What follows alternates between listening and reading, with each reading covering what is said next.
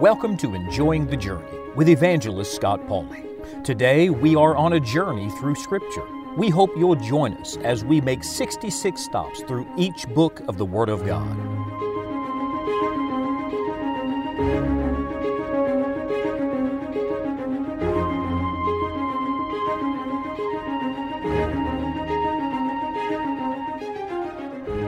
Have you ever seen someone that had so much wisdom, so much promise, so much potential, and then they made such a terrible end? I've known people like that. Frankly, it's one of the great tragedies of living in a sin cursed world. And when you come to the pages of Scripture, God holds nothing back about His people. He shows us not just the good, He shows us the bad. We've just finished journeying through Proverbs, and there we saw wise Solomon in all of the wisdom God gave him. Oh, it's a powerful book. But now we come to the next book of the Bible and we journey through Ecclesiastes. You see, Solomon wrote not only Proverbs, he wrote Ecclesiastes. He wrote Proverbs when he was middle aged, at the height of his power and splendor. But he wrote Ecclesiastes late in life. There's a great deal of reflection here. And the tragedy is, in Proverbs, we see wisdom defined, but in Ecclesiastes, we see wisdom disobeyed. The word wisdom is used throughout the book of Ecclesiastes, but the truth of the matter is, most of the time it's used in Ecclesiastes, it's not referring to the wisdom of God, it's referring to the wisdom of man. Sometimes the wisest people make the most foolish decisions. People who know all about the Lord, people that know all the answers from the Bible, People that have been in church all of their, all of their life end up doing something they never dreamed they would do. This is the story of King Solomon.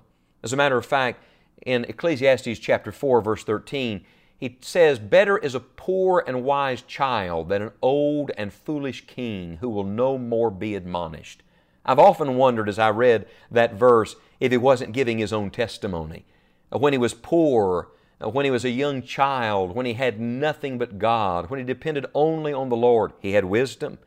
But now we see him as an old and foolish king who will no more be admonished.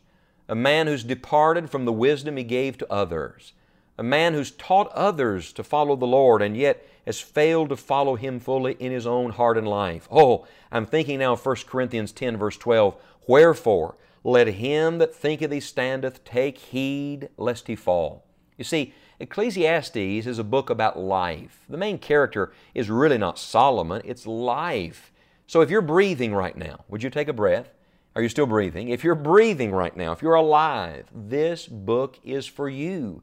This is a book about life. And even more specifically, it's a picture of life apart from God, life lived outside of the ruling presence of the Lord. The key verse of this book is Ecclesiastes chapter 2 and verse number 11 where Solomon says, Then I looked on all the works that my hands had wrought, and on the labor that I had labored to do, and behold, all was vanity and vexation of spirit, and there was no profit under the sun. You see, Solomon tried it all. He had it all. He did it all. But he came up empty in the end. It's like standing on the seashore and trying to hold sand in your hand. And the tighter you cling to it, the more of it sifts through your fingers. That, my friends, is a picture of life apart from God. He was looking at what he had produced. May I just say, I don't need what I can produce. I need what only God can produce in me. I don't need my works. I need His work in my life. Solomon says, I tried everything, but in the end, here are the three statements. There's vanity, that's emptiness. There's so many empty people in this world. Then there's vexation of spirit. Oh, they're grieved. They, they know not only is something missing, but there is a despair that fills that void and that vacancy. And then the Bible says there was no profit under the sun, S U N. It's just another way of saying living life on earth apart from God. Now, that word vanity is used 37 times, and the word under or under the sun is used about 29 times in this short little book. And they're connected to each other. You see, life on earth apart from God is empty. And every man, every person listening to me at this moment is either living under the sun or under the Son.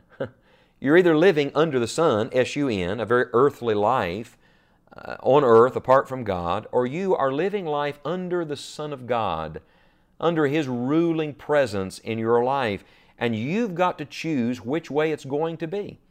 Three times at least in this book, he even says vanity of vanities. What does that mean? Emptiness of emptinesses.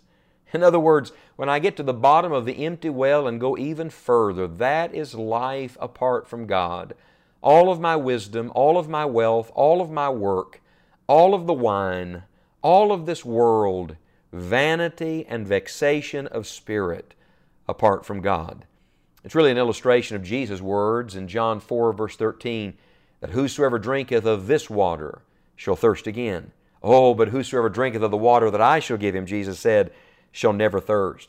You see, Ecclesiastes is literally a sermon. That's what the word Ecclesiastes means. It means the preacher. And the whole book is one sermon. We're introduced to his subject in the opening verses of chapter 1, and then you have the sermon beginning in chapter 1 all the way through chapter 10. But when you come to the final two chapters of the book, to chapter 11 and chapter 12, you come to the preacher's summary. And like most sermons, if you miss the end, you've missed the great point. You see, it's at the end of this sermon that we get to the bottom line. If I may make a personal confession to you, many times when I've been reading through the book of Ecclesiastes, I've been a little uh, depressed. It seems morbid and dark, and indeed it is, because that's a picture of life apart from God. But the great emphasis of the book is found at the end of the book. You remember that the key to these books is often found near the front door or near the back door. In Proverbs, it was found near the front door. Well, in Ecclesiastes, it's found near the back door. It's at the end that he finally comes to the truth. Let me read it to you. The Bible says it's the conclusion of the whole matter. Ecclesiastes chapter 12 and verse 13. Let us hear the conclusion of the whole matter. Fear God and keep His commandments, for this is the whole duty of man. For God shall bring every work into judgment with every secret thing, whether it be good or whether it be evil. You know, it's fascinating to me, but God, Elohim, is found in this book. He's scattered throughout, but it's almost as if He is a cursory figure. It's almost as if He's on the periphery of everything else. And it's not till you get to the end of the book that He is given the place He deserves. He is the judge of all the earth. He is the one we're going to stand before someday. And so the conclusion of the whole matter, the bottom line of it all is this fear God. Now remember, we're studying our way through the poetic books of the Bible. There's a, a common theme here. Now, these poetic books are often referred to as wisdom books as well, so they go together in their emphasis.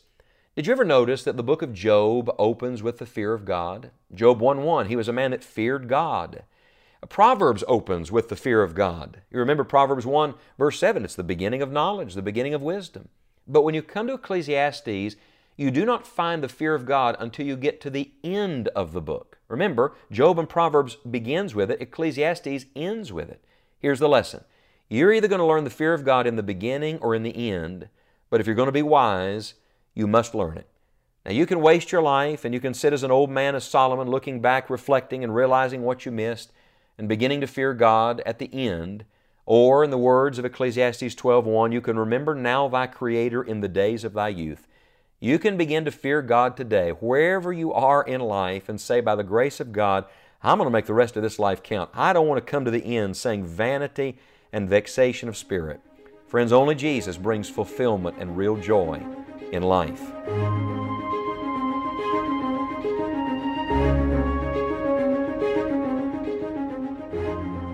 Friend, did you know that the purpose of the Bible is not to know the Bible, the facts, the people, the places, but instead the purpose of the Bible is to know God?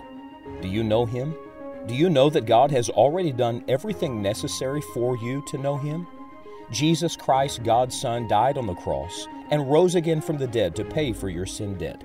It is our prayer that you will trust Jesus today.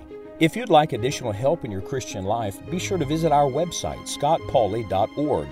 Among the many resources we have available, we're excited to make available to you a Journey Through Scripture daily Bible reading plan. This will be a tremendous help in our current study. Until next time, may God help you to enjoy the journey.